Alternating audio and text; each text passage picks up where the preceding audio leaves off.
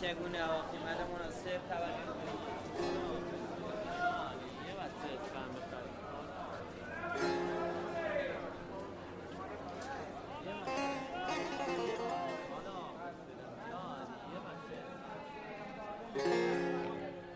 یکی بود یکی نبود. سالهای سال پیش وقتی نه من بودم نه شما شهری بود بزرگ و آباد یه طرف کوه یه طرف دریا. خونه های شهر قشنگ خیابون های شهر تمیز بچه های شهر سر حال بزرگای شهر عزیز. توی این شهر قشنگ هرچی که مردم می‌خواستن بود. آب می‌خواستن بود دون می‌خواستن بود. کار می‌خواستن بود نون می‌خواستن بود. کوچه های شهر سنگ فرش بودن خیابوناش پر درخت رودخونه از کوه می اومد می‌رفت دریا. مردمم کنارش خوشبخت. مغازه ها باز جنس ها همه تازه قیمت ها همه ارزون آدم ها خوشرو و خندون. خلاصه که همه چی تو این شهر به سامون بود جز حال شاه و زنش که سالها بود دلشون خون بود.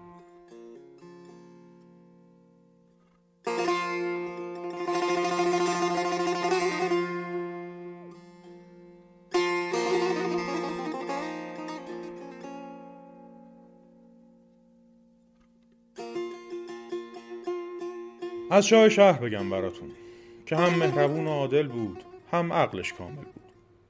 این همه که مردم شاد بودن و شهرشون آباد بود زیر سایه این شاه بود که درد همه رو دوا می کرد حاجت همه رو روا می کرد کار خیر که می کرد بی سر و صدا می کرد ولی چشکه می چرخوند و به خودش نگاه می کرد قصهش می شد دلش می گرفت بغ می کرد می رفت یه گوشه می نشست با خودش تو تا چارتا می کرد دردش چی بود؟ بچه نداشت. زن داشت به چه ماهی؟ قصر داشت قصر شاهی. پولم تا دلتون بخواد داشت. خدمتکار داشت زور داشت لشکر داشت. مردمش هم دوستش داشتن ولی دلش آروم و قرار نداشت. بچه می‌خواست. هر کارم می‌کرد فایده نداشت. دوا و درمون می‌کرد. حکیم و پزشک و عطار می آورد نظر و نیاز می‌کرد. خیرات می‌داد دعا می‌کرد. چشم دشمنشون شور بود یا بخت و اقبال ازشون دور بود. هرچی بود اجاق شاه و زنش کور بود.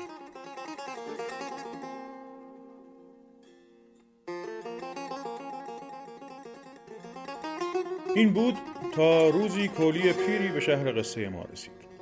کولی دنیا دیده تا از درد شاه و شهبانو خبردار شد گفت دواشون پیش منه. خبر توی شهر پیچید و رسید به دربار که دوای درد شاه بیمار دست فلان کولی تو فلان حجره بازار. شاه که شنید یه پیک فرستاد که تا بازار رو دوید. دست کولی رو گرفت سوار قاطرش کرد و به قصر شاه کشید. شاه و شهبانو نشستن جلو کولی. با شرط و شروط کردن که قبل تو خیلی اینجا اومدن. جادو و جنبل زدن دور خودشون فوت کردن. حواست به کارت باشه. گوش ما از این حرفا پره. اگه بخوای دقلی بیای میدیم جلاد سرتو می‌بره. کلی قبول کرد و بعد یه سیب سبز از خورجینش بیرون کشید و داد به شاه و بهش گفت نصف اینو خودت می‌خوری نصف زنت. سر نه ماه خدای پسر تو پل مپل میده بهت. ولی حواست باشه که این شازده بعد از اینت نور نباید بهش بخورا و الا معلوم نیست چه برای سرش بیاد. شاه و شهبانو قبول کردن و سیب و دو نصف کردن و خوردن.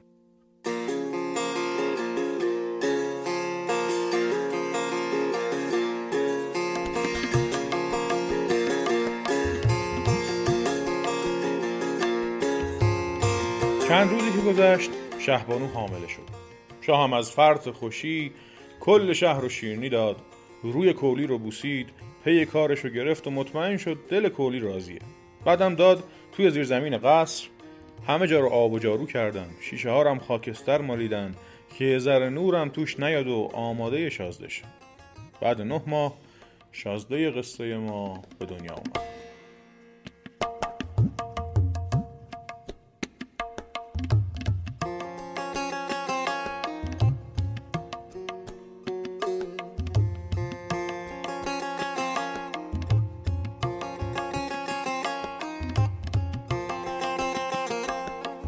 سالها گذشت.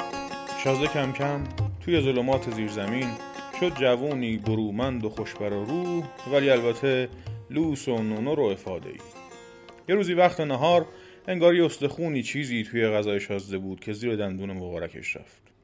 شازده ننه و لوس ما هم یهو بد جو جوش آورد.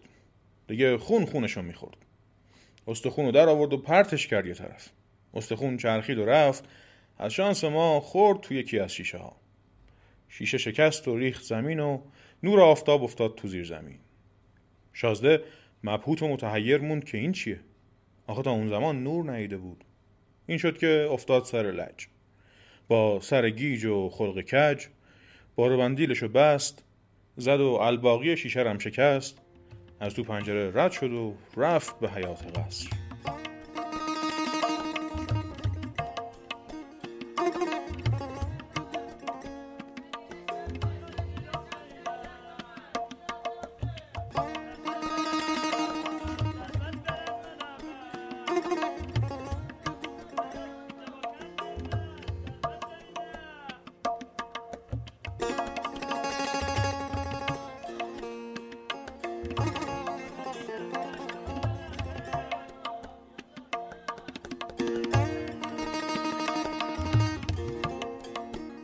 بعد اینکه چشاش به نور عادت کرد یه کمی هم بد و بیرا گفت و خودش رو راحت کرد توی گوشه حیات چشمش به یه پیرزن افتاد.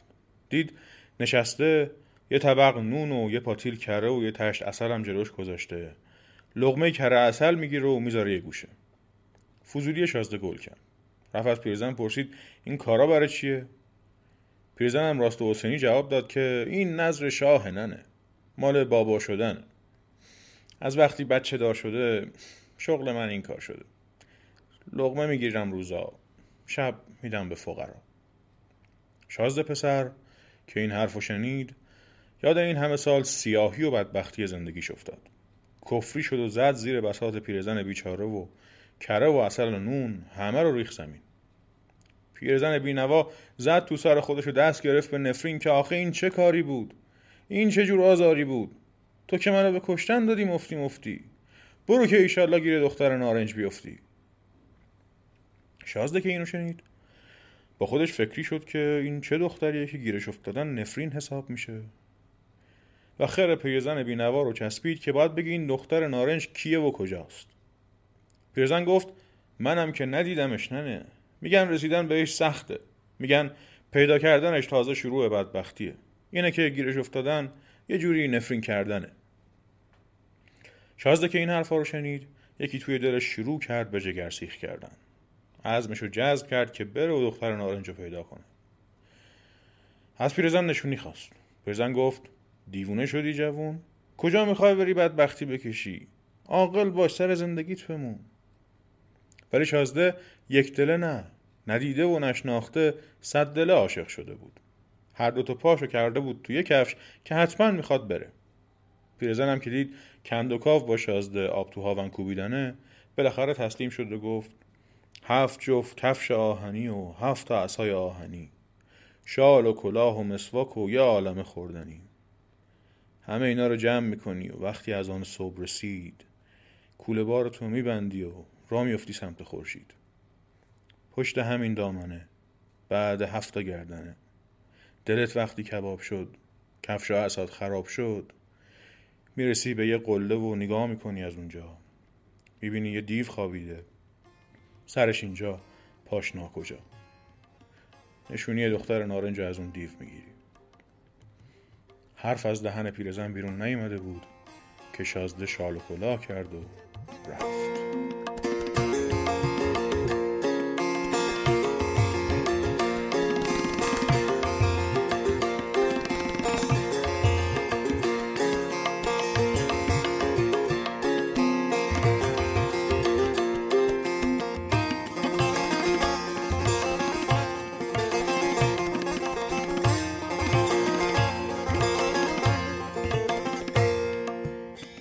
شازده رفت. اونقدر رفت تا اسبش تلف شد. بعد پیاده رفت. اونقدر رفت که هفت جفت کفش آهنی و هفت تا اسهای آهنیش هم خراب شد. بعد بازم رفت. وقتی بالاخره رسید سر قله چشم انداخت. دید یه دیو خوابیده. از بس بزرگه یه گوشش زیراندازه یه گوشش رو انداز. رفت سراغ دیو. خواست بیدارش کنه. صداش زد. دیو گفت مم. و این پهلو اون پهلو شد. باز شازده تو گوش دیو صدا کرد. دیو گفت مم. بوی آدمی زاد اومد و باز خوابید. شازده که دید زورش به بیدار کردن دیو نمی‌رسه شمشیرش رو در آورد و کرد کف پای دیو. دیو از خواب پا شد و ناله کرد که دردم اومد شازده بالا و پایین پرید و خودش دیو داد. دیو خواست دنبالش کنه و بگیردش که شمشیر فرو رفت کف پاش و گریش گرفت. نشست. شازده که دید دیو داره گریه می‌کنه رفت پیشش و گفت من می‌تونم خاری که تو پات رفته رو در بیارم. به شرط اینکه کاریم نداشته باشی و نشونی دختر نارنج رو بهم بگی. دیو اول گفت نه. ولی بعد که دید دردش خیلی زیاده قبول کرد. قول؟ قول. شازده شمشیر رو بیرون کشید.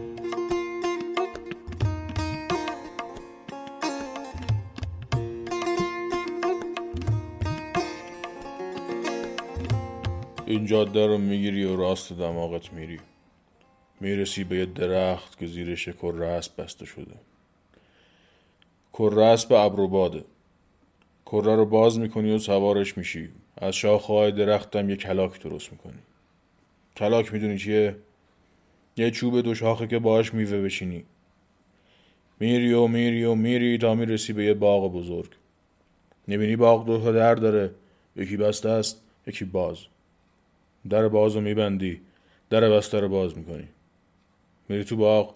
می‌بینی یه سگ بستن که داره کاه می‌خوره. یه خر بستن که داره استخون می‌خوره. کاه از جلو سگ بر میداری می‌ذاری جلو خر. استخون از جلو خر بر میداری می‌ذاری جلو سگ. وسط باغ یه حوز بزرگ می‌بینی پر از چرک و جراحت.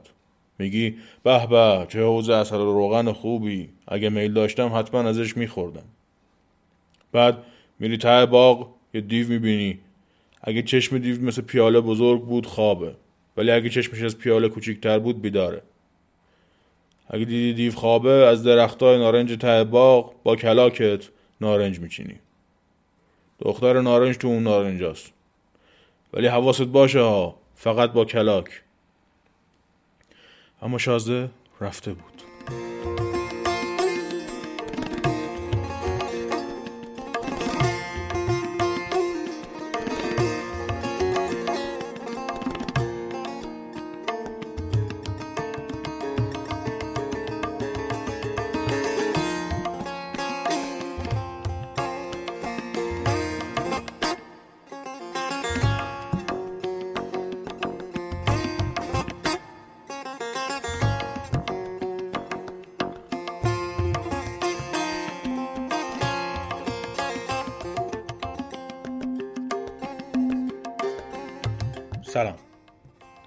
من روزبه استیفایی هستم و این پادکست چیروکه. و چیزی که شنیدید قسمت اول از قصه دختر نارنج بود.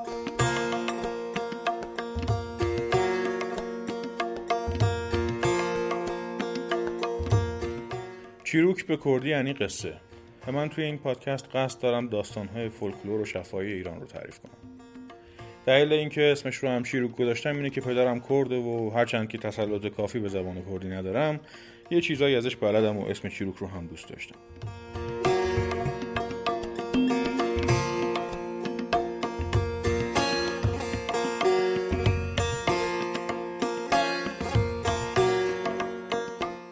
برنامه من توی شیروک اینطوریه که سعی می‌کنم قصه های شفاهی رو از منابع مختلف پیدا کنم و بعد با کنار هم گذاشتن این منابع یه نسخه تقریبا جامع از اون داستان رو ارائه بدم. منظورم اینه که خیلی از این داستان ها توسط راوی های مختلف و در زمان ها و مکان های مختلف نقل شدن و محقق های اینا رو جمع و مکتوب کردن. من سعی می‌کنم با کنار هم گذاشتن نسخه های مختلف از یه داستان روایت به نسبت جامعی ازش بسازم که بیشتر جزئیاتی که تو اون نسخه ها هست رو پوشش بده. فعلا هم برنامه اینه که در نهایت بعد از مقایسه نسخه ها خودم متن داستان رو بازنویسی کنم و بنابراین چیزی که میشنوید واسطه قلم و ادبیات من رو تو خودش داره مگر اینکه در مورد داستانی خلاف این اتفاق بیفته که اگه اونطوری باشه میگم.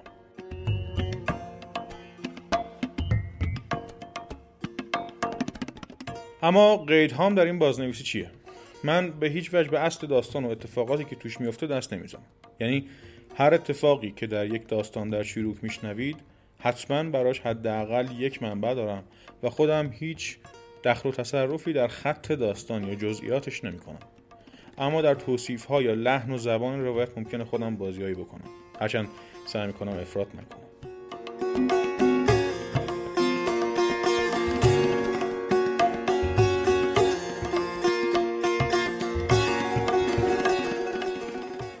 مسئله بعدی اینه که این داستان ها طولای مختلفی دارن و از داستان چند خطی در چیروک خواهیم شنید تا داستان هایی که تعریف کردنشون ممکنه طول بکشه. اینه که زمان قسمت های مختلف چیروک ممکنه خیلی متفاوت باشه و در مورد بعضی داستان ها مثل همین دختر نارنج ممکنه روایت داستان توی چند قسمت انجام شه.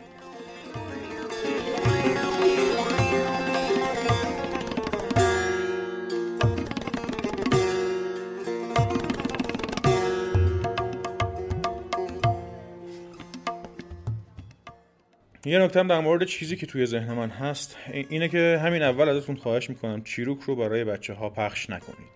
یعنی فرض نکنید که این داستان ها برای بچه ها شنیدنی هستن. به دو نیم دلیل. اول اینکه من متن داستان ها رو برای بچه ها ننوشتم. بلدم نیستم برای بچه ها بنویسم و داستان نوشتن برای بچه ها کاریه که بلدی می‌خواد. درسته که شاید بعضی فکر کنن که به هر حال برای بچه ها قابل فهمه ولی به هر حال من از این جهت مسئولیتی برای خودم فرض نکردم. نیم دلیل دیگهش اینه که من فرضم رو بر امانت داری در نقل محتوا و خط داستان گذاشتم. این داستان ها از زمانهای نامعلومی از جاها و فرهنگهای مختلف این سرزمین بر اومدن و خیلی وقتا توشون اتفاقات یا توصیفاتی هست که با معیارهای امروزی ما ممکنه سازگار نباشه. جنسیت زدگی، خشونت، جانبداران قضاوت کردن در مورد اعمالی که بار اخلاقی دارن تابوهای جنسی و زبانی زیادی توی این داستان ها پیش میاد. که ممکن از منظر شنونده و قاضی امروزی بعضیاشون حتی بدآموزی به حساب بیان. اینه که در این زمینه منو به این داستان ها اعتماد نکنید و خودتون تصمیم بگیرید که مایلید برای بچه ای تعریفشون بکنید یا نه.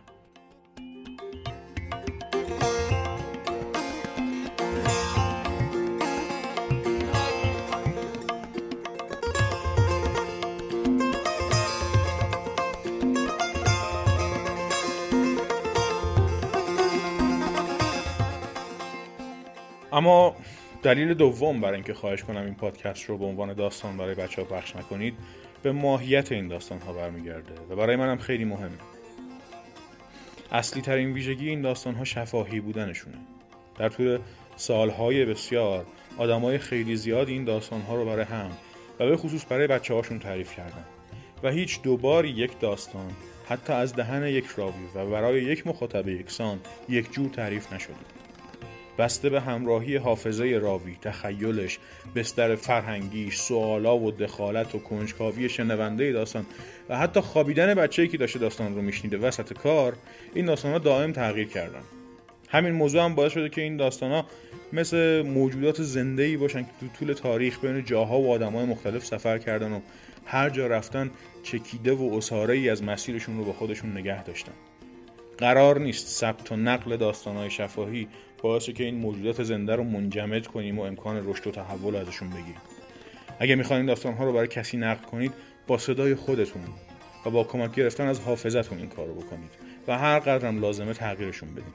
این بهترین کاریه که با این داستان میشه کرد.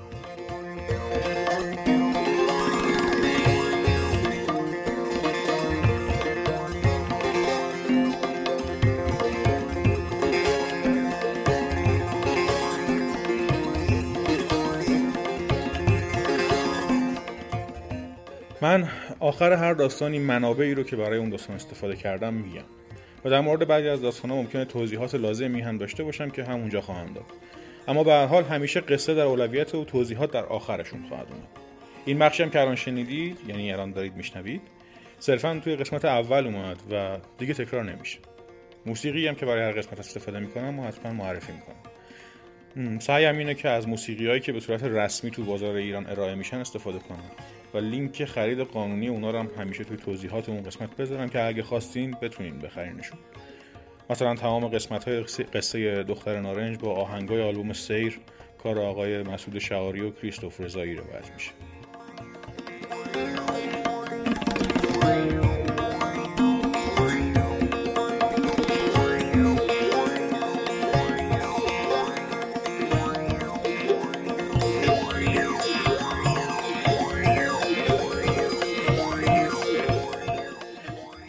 حرف دیگه ای نمیمونه.